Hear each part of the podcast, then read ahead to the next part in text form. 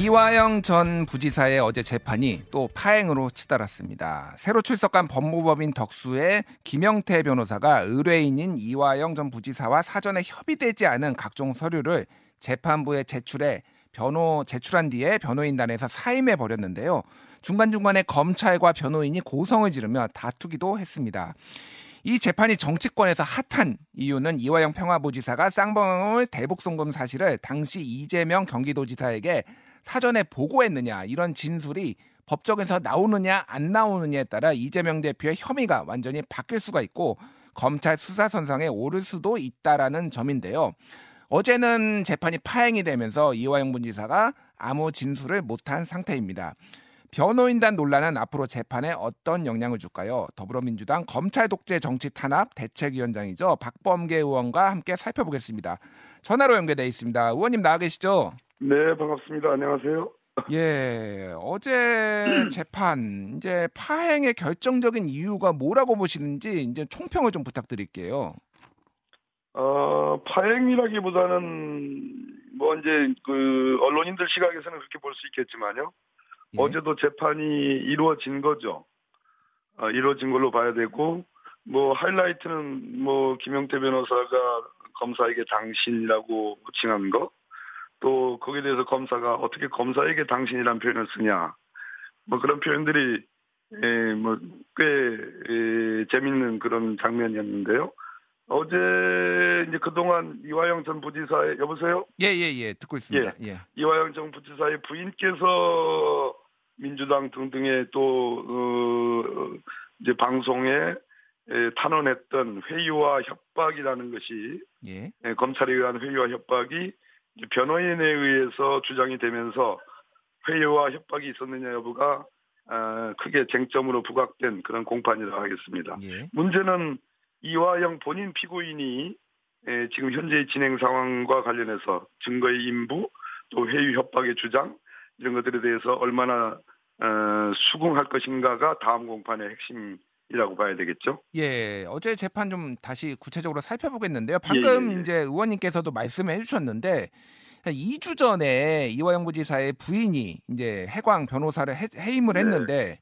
그때 이제 신임을 했단 말이에요. 이화영 부지사는 이거는 뭐 부인이 오해한 것 같다라고 했고 어제도 다시 해광은 다시 이제 재신임을 했어요. 네네. 그러니까 지금 이게 전체적으로 보면은 민주당에서도 그렇고 그 부인 이화영 부지사의 부인도 그렇고 이게 검찰에 회유됐다, 검찰에 유화적이다라고 했는데 두 차례나 지금 해광을 재신임했다라는 거는 이거를 어떻게 해석을 해야 되는 건지 좀 의견을 듣고 싶은데요.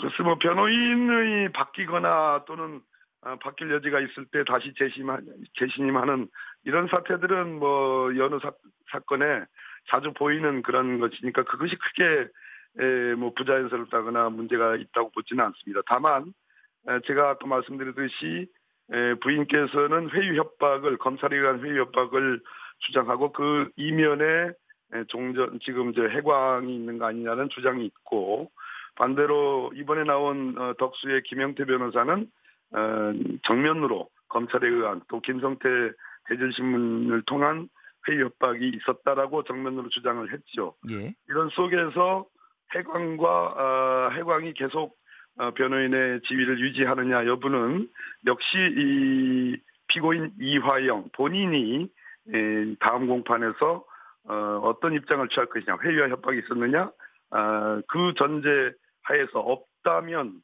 어, 뭐 또 해광을 어, 신임에 유지하고 있다면 어, 또 이화영 전 부지사의 부인의 에, 또 주장이 에, 크게 힘을 얻는 그런 형국으로 지금 되어 있긴 합니다. 아, 그렇다고 본다면 이제 의원님 말씀은 이 주 뒤에 재판에서 어떤 내용이 나오는지에 따라서 어느 쪽 힘이 실리는지 우리가 좀 지켜봐야 된다. 뭐 이런 취지의 말씀이신 거죠, 그러니까? 네, 뭐 제 말씀에 해광이 회유 협박의 뭐 배경에 있다라는 그런 취지는 아니고요. 예. 부인께서는 그렇게 주장을 하고 있으니까 음. 결국 이화영 부지사의 해광 신임 유지 여부가 회유 협박과도 연동이 되는 그런 측면이 있다라는 말씀드립니다. 그러니까 부인은 그렇게 봤고 그러면 민주당 측에서도 회유 협박이 있었다 이런 주장들이 일각에선 나왔는데 어쨌든 그 위원장이시잖아요. 지금 검찰 독재 정치 탄압 대책 위원장이니까 예, 예. 위원장님의 의견이 좀 궁금한데 검찰에 회유 협박이 있었다라고 좀 보시는 건가요? 그러면?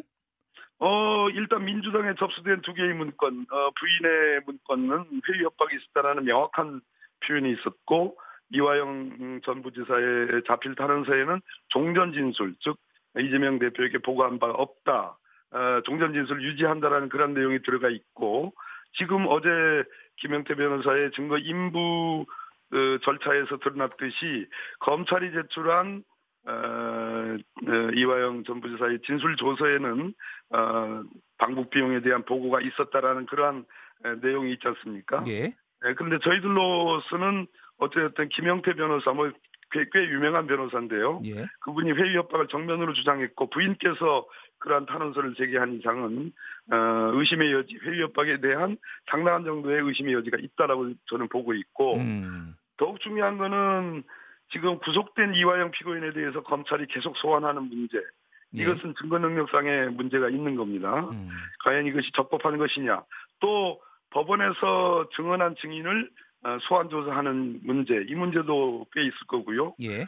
또 이, 어, 김영태 변호사가 어제 주장했듯이 예, 이화영 전 부지사에 대한 공소장, 공소사실에 없는 공소사실 외의 사실관계에 대한 계속된 증인 신문이 과연 예. 적법하냐는, 그건 추가 기소를 위한 것으로 보여지는데 예. 그런 쟁점들이 지금 부각이 되어 있습니다. 이 부분에 대해서 우리 위원회는 계속 관심을 갖고 지켜보고 문제 제기를 할 겁니다. 예, 어쨌든 회유 협박에 대해서 상당히 의심하고 있다. 뭐 이 정도로 제가 이제 이해를 했는데. 예, 예, 그렇습니다.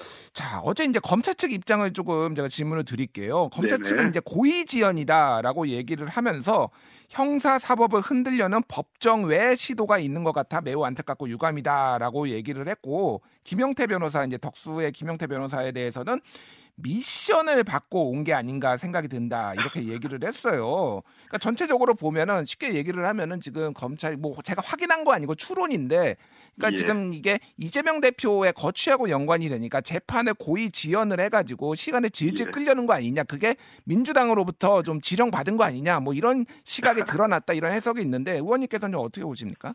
예, 고의 지연이 될 수도 없고요. 재판장이 주재하는 재판이기 때문에. 지연을 하려고 한다고 그래서 그게 지연이 마음대로 통하는 그런 구조가 아닙니다. 민주당이 거기에 관계되어 있지도 않고요.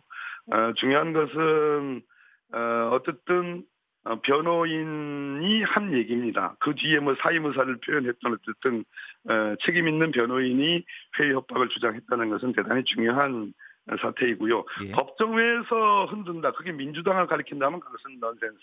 말이 안 됩니다. 저희들에게 에, 접수된 탄원서와 자필 확인서에 의해서 저희들은 인권 침해 소지가 있다고 보고 네. 어, 급기야 변호인에 의해서 회의 협박이라는 주장이 나왔기 때문에 이 부분에 대해서 민주당이 공당으로서 어, 인권 문제를 에, 지적하고 제기하는 것은, 그것은 이 재판에 대한 관여 수사가 아니라는 점, 그것은 정당한 항의라는 점을 말씀을 드립니다. 예, 그 요거 하나만 질문 드릴게요. 네네. 책임 있는 변호인의 입에서 회유 협박이 나왔다라고 했는데, 김영태 변호사 같은 경우에는 지금까지 공판 과정에서 거의 참석을 안 한 걸로 알고 있고 서류도 제대로 검토를 안 했다 검찰이 주장하고 있는 건데, 이게 제대로 알고서 한 거냐, 검찰 쪽에서는 이렇게 주장을 했거든. 그래서 다시 미션 받고 왔다, 고의지연이다 이런 식으로 좀 얘기했고, 이게 내용 파악이 안 됐다 이런 주장을 하고 있는데요. 첫째, 미션도 변호사, 변호인의 일이고요. 예. 그 미션이 누구의 미션이냐? 민주당의 미션이라는 건 그거는 말도 안 되는 허무맹랑한 얘기고요. 어, 당사자인 피고인의 입장 또는 피고인 처의 부인의 입장이라는 그 미션은 정당한 변호입니다. 음. 두 번째, 저희들이 이 지금 말씀드리는 외부에서의 뭐 이런 문제들, 그런 건 택도 없는 얘기고, 오히려 이 공판에서 과연 정당한 적법 절차에 의해서 피고인의 방어권이 충분히 보장되는 그런 상황에서 지금 제대로 정당한 재판이 치러지고 있느냐라는 것이 중요한데요. 예. 에, 한 가지만 더 말씀드리면 에, 지금 방북 비용이라고 검찰이 주장하고 김성태가 주장하는 그 시점이 이천십구 년 십일월, 십이월입니다. 예. 그런데 어제 중요한 단서가 나왔는데, 검찰이 제출한 진술조서, 이화영, 저, 저, 김, 어, 이화영에 대한 진술조서를 보면 그 이천십구 년 십이월 평화부지사를 퇴임할 당시에 방북 비용을 보고했다 이런 표현이 나옵니다. 예.